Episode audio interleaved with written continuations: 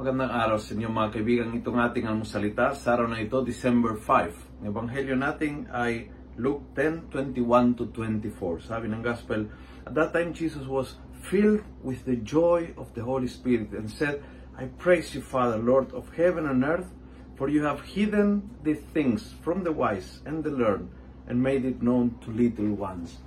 Filled with joy coming from the Holy Spirit.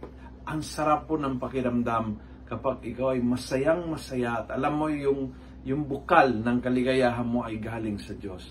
Actually, yun po ang aking karanasan ngayon. Ngayon, after ng Camino de Santiago, uh, hindi nawawala po yung deep sense of joy coming from the Holy Spirit. And it's very simple.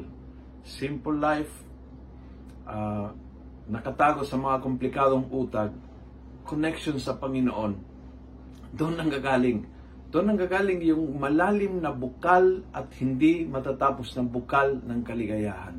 Yes, may problems. Yes, may pagsubok. Yes, may stress. Yes, maraming gagawin. Pero hindi naubusan ng bukal ng kaligayahan. Connection with God.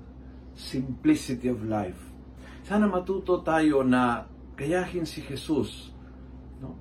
Every day in contact with pain, with suffering, lahat dinadala sa kanya mga uh, mga may sakit, mga kailangan ng milagro, uh, ang paghuhusga ng mga pariseo, ng mga publikano. He was really in a difficult spot. Ngunit siya ay punong-puno ng ligaya, punong-puno ng saya ng Espiritu Santo. At uh, kapag konektado ka sa Diyos, hindi ka naubusan ng malalim ng kaligayahan. And, and it, it's so good to be happy. It's so good to be happy. Mag-connect po tayo sa Panginoon at maging simple sa ating buhay.